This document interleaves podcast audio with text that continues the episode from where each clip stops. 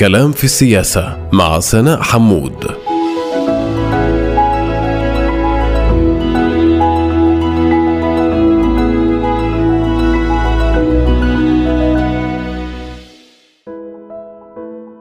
أهلا ومرحبا بكم مستمعاتنا ومستمعينا الكرام في حلقة جديدة من بودكاست كلام في السياسة الذي سنتناول في اطاره تحليلات معمقة بمنظور أوسع.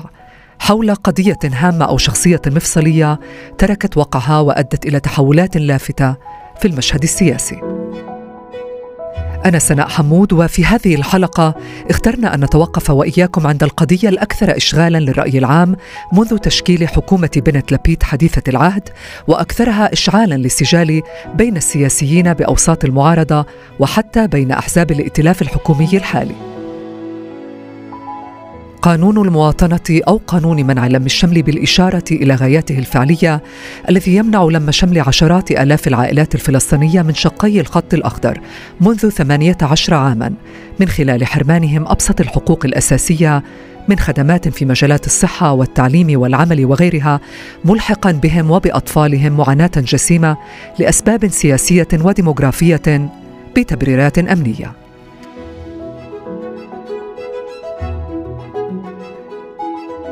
عنوان حلقة اليوم من كلام في السياسة قانون منع لم الشمل العائلات الفلسطينية غاياته إسقاطاته ومآلاته في ظل هيمنة اليمين على الخارطة السياسية في إسرائيل.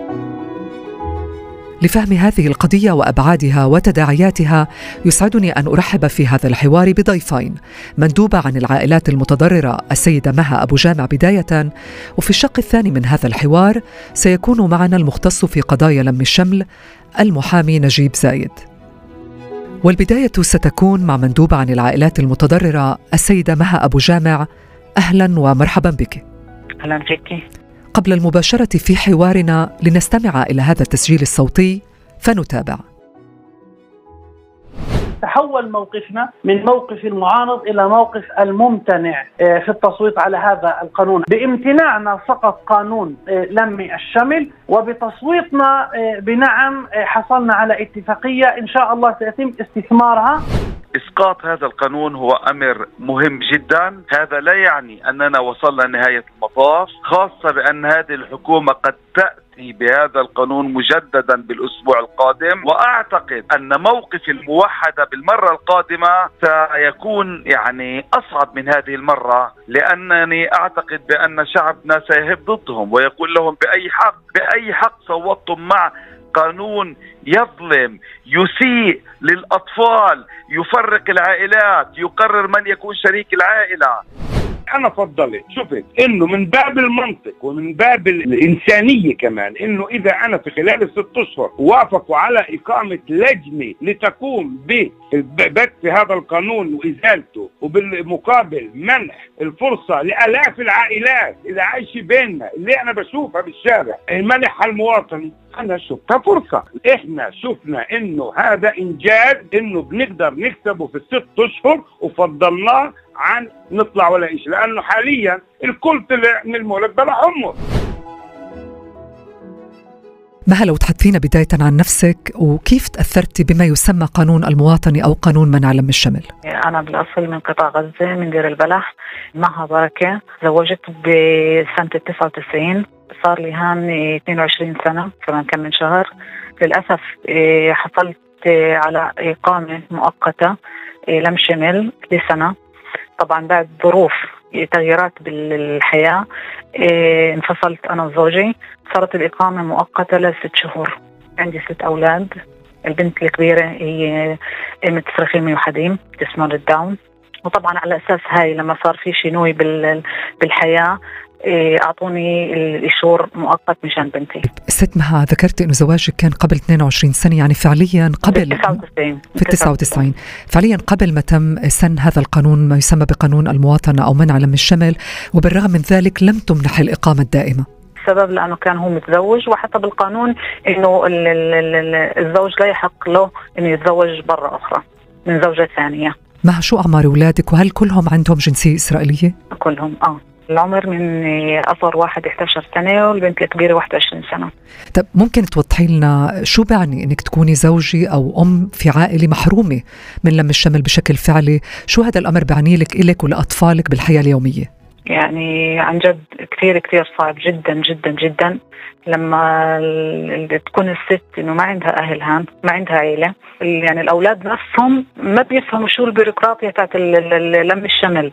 الصعوبات اللي أنا بواجهها والصعوبات اللي أنا قاعدة عم بتحداها والصعوبات الأشياء اللي, ممكن أنا أعطي أشياء إيه، لنفسي إنه أنا أواجه الأشياء هاي هم ما بيعرفوا فيها. فهم كل الوقت بيجوني ليش إحنا محرومين من هيك؟ ليش إحنا محرومين زي هيك. فأنا كمان يمكن حرمهم كمان ومقصر بواجبهم في شغلات اللي هو مش بإيدي أنا مثل السواقة مثلا.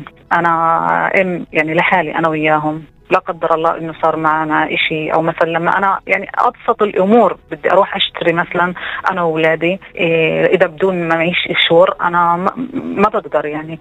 يعني بعد عناء قدمت لايشور السواقة لما أعطوني ايشور والايشور شو بيتعلق؟ بيتعلق بالايشور تبع مسراد هبنيم اللي هو لم الشمل لخمس شهور ست شهور وكل خمس شهور شهرين ليعطوني شهرين وأنا بركض بيحكوا لي تشوفي ازا زي كاخ 60 يوم 60 يوم وأنا بحكي لعند ما يعطوني تشوفا كونك المعيلة الوحيدة في العائلة بشكل مبدئي لأطفالك يعني كيف بتموليهن؟ كيف أنت معيشتيهن؟ أنا بشتغل بشتغل أنا عاملة اجتماعية.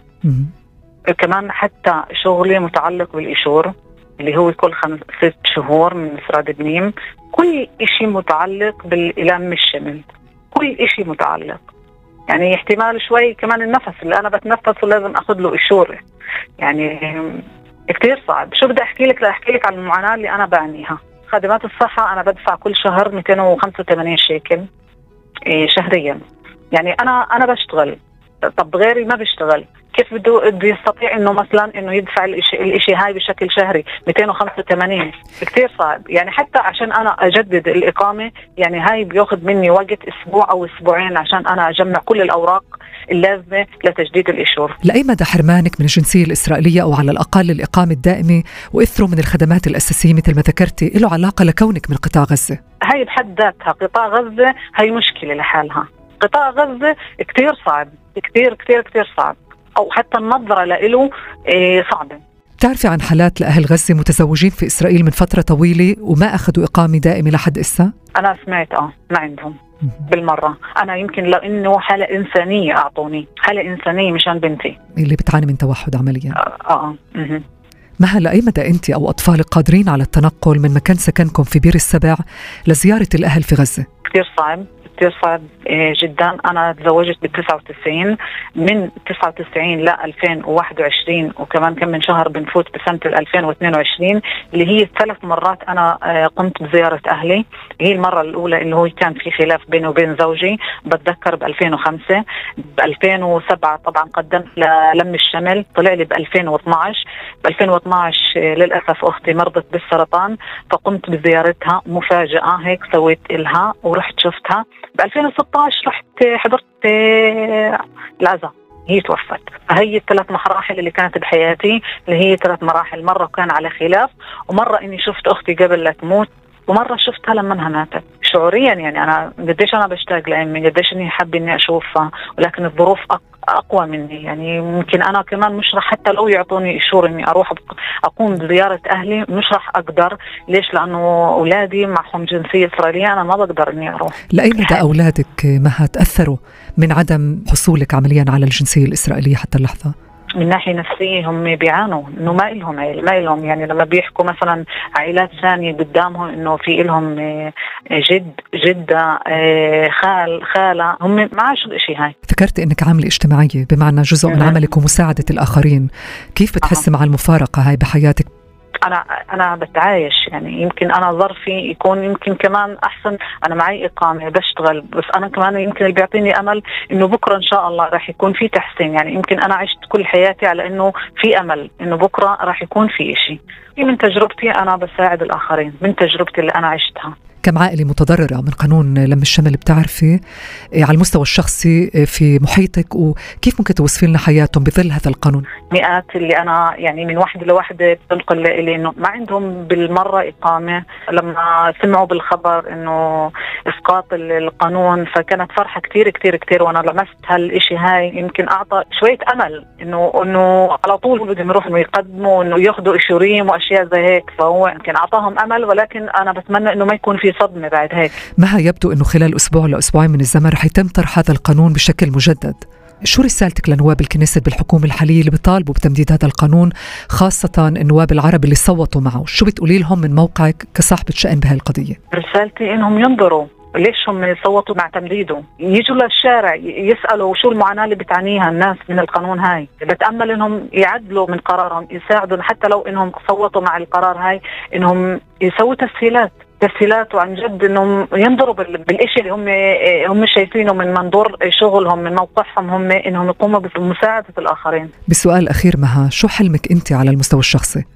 الحلم تبعي اني أغمض عيني هيك يجيني اتصال ما بعرف هيك إنه فعلا إني احصل عشان كل أعطي كل شيء لأولادي اللي أنا حرمت منه يمكن ما حكينا عن شو يعني اللون الأخضر يعني يمكن أنا بعاني من هويتي إنه يمكن أنا ما بقدر إني أظهرها إيه كثير صعبة. بتمنى إنه أحصل على الهوية مشان أقدر إني أحقق حلم لأولادي وخصوصا بنتي الكبيرة اللي هي بتعاني من تسمون الداون. أعطيها كل الأشياء اللي أنا حرمها. أبسط الحقوق أبسط الحقوق. ينظروا من نظرة إنسانية لا غير فقط من نظرة إنسانية. وينظروا لبعض العائلات اللي الزوج متوفي أو الأم مطلقة اللي هي ما عندها أهل ما عندها سند. ينظروا من الناحية هاي من, من رأفة إنسانية إنهم مش بيساعدوا شخص لا بيساعدوا عائله كاملة. اسمحي لي أشكرك جزيل الشكر. ست مها أبو جامع مندوبه عن العائلات المتضررة على هاي المداخلة الهامة. وإنه نتمنى لك ولعائلتك الكريمه ولكافة العائلات المتضررة من هذا القانون. حل كريم ينهي معاناتكم. شكرا جزيلا لك مها أبو جامع. شكرا لك وشكرا لإنه كانت في إتاحة لي وأنا أحكي صوتي وبصوت بيمثل كثير ناس موجوعة من هاي القرار. بدون شك وهذا أقل واجب من طرفنا. شكرا جزيلا شكرا. لك شكرا لكم شكرا لكم وفي الشق الثاني من هذا الحوار ينضم إلي المحامي نجيب زايد المختص في قضايا لم الشمل لمتابعة حوارنا حول قانون منع لم الشمل العائلات الفلسطينية وتداعياته بعد إسقاطه في الكنيسة هذا الأسبوع. أهلا ومرحبا بك سيد نجيب. مرحبا بكم وبجميع المستمعين الكرام. لنعود وإياك بداية 18 عاما إلى الوراء حين تم سن هذا القانون. ما كانت خلفياته آنذاك أستاذ نجيب؟ وكيف أثر فعليا على العائلات الفلسطينية المختلطة عبر شقي الخط الأخضر؟ نعم هو مشروع هذا القانون بدأ منذ قبل عام 2002 حيث قام الجهاز الأمن العام بالتنويه بأن هنالك عدد كبير من الفلسطينيين يدخلون من الباب الخلفي ويحققون آه، حق العودة. آه، لذلك يجب أن يتم إيجاد طريقة لمنع هذا آه، الدخول. بشهر 3 2002 قام وزير الداخلية إلي شاي بحجة عملية تفجير في مطعم ماسا في حيفا. قام بإصدار قرار يجمد فيه جميع معاملات جمع الشمل. هذا القرار تطور ليصبح قرار للحكومة آه، في شهر 5 2002 مما أدى إلى آه، عدم قبول أي طلبات جديدة في مكاتب الداخلية وكل شخص يحمل أي وضعية قانونية فتم تجميد معاملاته دون أي إمكانية لتحسين وضعية الأشخاص الذين لديهم معاملات جمع شمل. وتطور فيما بعد هذا القرار قرار الحكومة ليصبح قانونا سنته الكنيسة عام 2003 شهر 7 آخر شهر 7 وأعقبه طبعا قضايا للمحكمة العليا. عن كم من العائلات المتضررة نتحدث اليوم وما هي المجالات الأساسية التي تضررت حياتهم فيها جراء هذا القانون؟ هنالك طبعا إحصائيات متفاوتة لأن وزارة الداخلية تبلغ عن الكم الذي يقدم طلبات جمع شمل لدى المكاتب ولكن لا تأخذ بعين الاعتبار بأن هنالك كم هائل لا يستطيع أن يتقدم بهذه الطلبات شكلا لأن القانون العنصري يشترط شرط السن للمرأة 25 فما فوق وللرجل 35 فما فوق فماذا عن أولئك الذين لا يتوفر فيهم هذا الشرط؟ لا يستطيعون أن يتقدموا للداخلية ولذلك هم ليسوا محصيين من قبل الدولة. ونحن نتحدث عن عشرات الآلاف ما يقارب خمسين ألف معاملة أو خمسين ألف شخص يعانون تحت وطأة هذا القانون العنصري منذ 18 عام. وعن أي مجالات يعني فعليا تضررت حياتهم فيها جراء هذا القانون؟ أولا أريد أن أتحدث عن الأطفال الذين بلغوا سن الرابع عشر ولم يبلغوا سن الثامن عشر ولا يستطيعون الحصول على بطاقة هوية أو رقم وطني يؤهلهم احقاق حقوق التأمين الوطني والتأمين الصحي وأن يحلموا بمستقبل طبيعي شأنهم شأن أي طفل آخر، طبعا هذا الطفل الذي نتحدث عنه وكان آه، يبلغ سن ال 14 يمكن اليوم أصبح آه، ابن 30 عاما وهو لا يستطيع آه، أن يتقدم بحياته لأنه في وقته آنذاك لم يستطع الحصول على رقم هوية وما زال يجدد هذه الإقامة أو هذا التصريح الذي لا يعطيه سوى تلبية احتياجات الماء والغذاء والهواء لا يعطيه أي حقوق أخرى. نحن نتحدث عن احتياجات أساسية في حياة الإنسان. يعني لا يمكن للوجود الثقافي أن يكون سليما وتلبية مقومات هذا الوجود الثقافي إذا لم يكن هنالك تلبية لهذه الاحتياجات الأساسية في أي أسرة عادية. فنحن نتحدث هنا عن سلب لهذه الاحتياجات.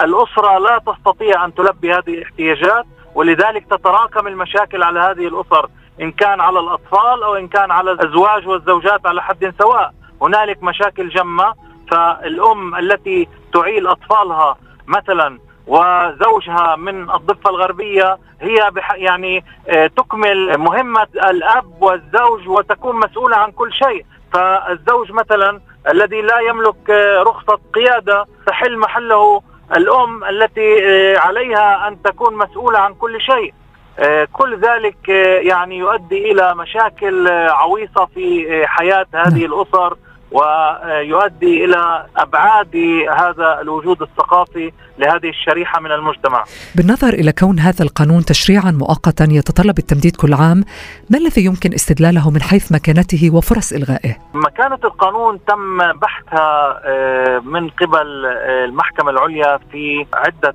قضايا، اولا القضية الأولى التي تم آه، رفعها من قبل مؤسسة عدالة عام 2003 وصدر فيها قرار حكم عام 2005 طبعا ست قضاة مقابل آه، خمس قضاة بفارق صوت واحد لقاض. تم تمرير هذا القانون على أنه دستوري وعام 2007 تم رفع التماس دستوري من قبل النائبة آه، عضو الكنيسة زهافا قلقون من آه، صدر قرار حكم في هذا الملف عام 2012 بفارق أيضا صوت واحد لقاضي ل 11 قاضيا. طبعا القضية بقت بالفشل. في عام 2013 صدر قرار حكم في قضية رفعتها استئناف على قرار حكم للمحكمة المركزية في القدس للمحكمة العليا.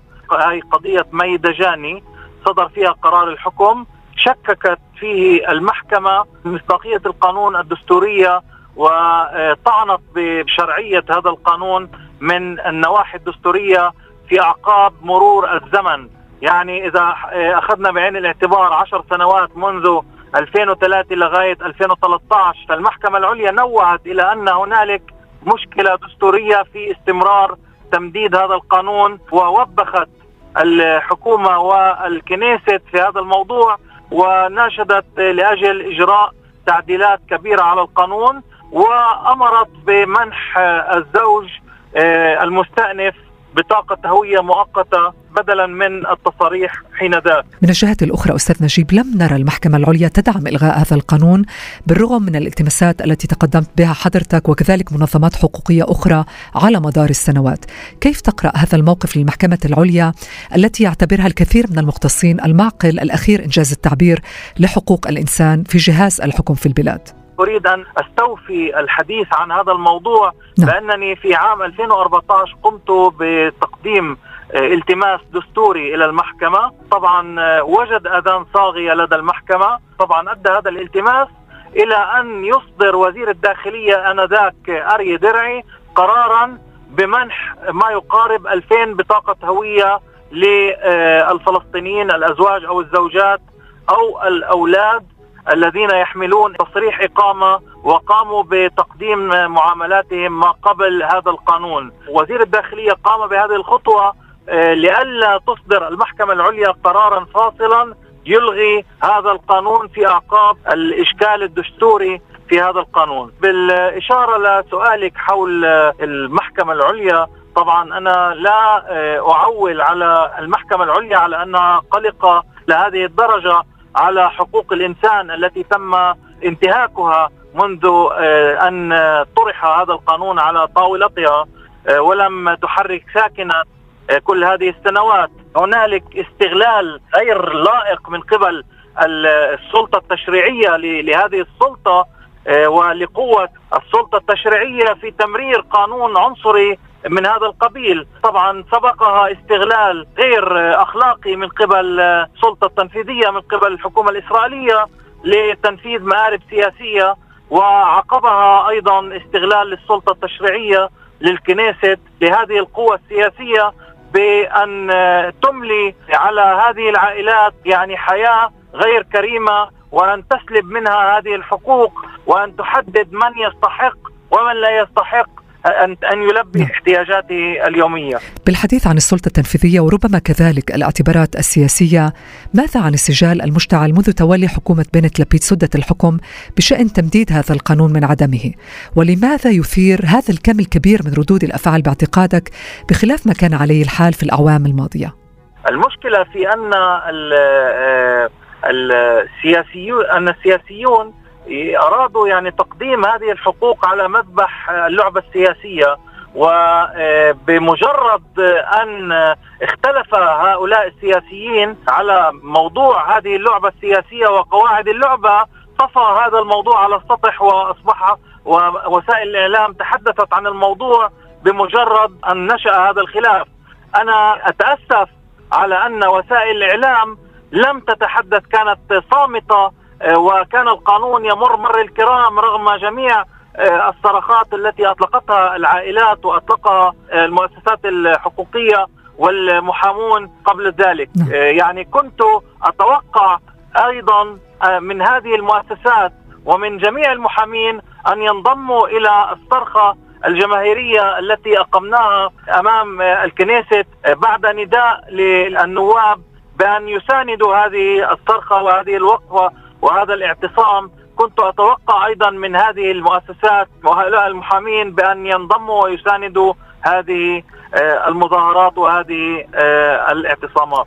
الآن وبعد أن سقط القانون هذا الأسبوع لابد من التوقف عند دور النواب العرب منه تحديدا ممن يشكلون هذه الحكومة حكومة بنت لبيد. كيف تقرأ عدم اعتراض أي منهم على تمديده؟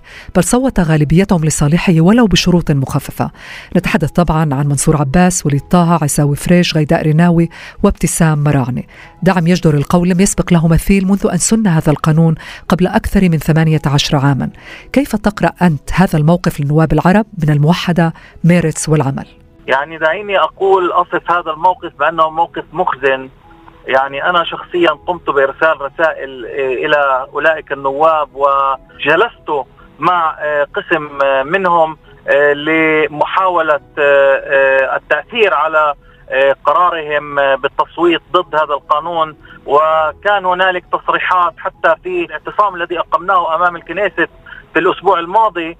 خرج آه، الدكتور منصور عباس ووقف أمام المتظاهرين وقال كلمات يعني آه، رنانة في هذا الموضوع وقال بأنه قلق على هذه الحقوق ووعد وتوعد بأن يكون بالمرصاد إلا أن كل هذه الوعود لم تجد تغطية على أرض الواقع وكل أسف من هذا التصرف وهذا النهج. آه، الذي إن دل على شيء إنما يدل على تسليم بالنهج السياسي الذي آه، يجعل من إنسان معين أعلى من درجة من الإنسان الآخر. يعني هنالك تسليم باستعلاء اليهودية على الآخرين في هذه الدولة.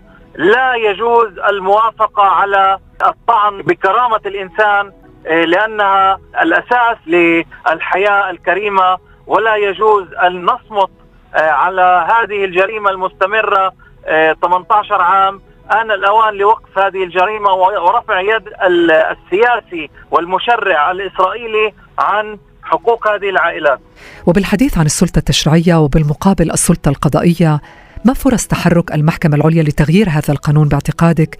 وبأية حالة من شأنها أن تتدخل فيه؟ نحن الآن بعد أن سقط القانون آه، نقول بأنه ليس هنالك أي إمكانية لاستمداد القوة السياسية أو القوة آه، القضائية أو القوة آه، الإدارية لوزيرة الداخلية بأن تقوم بالتنكيل لهذه العائلات وقمع هذه العائلات استغلال صلاحيتها الإدارية.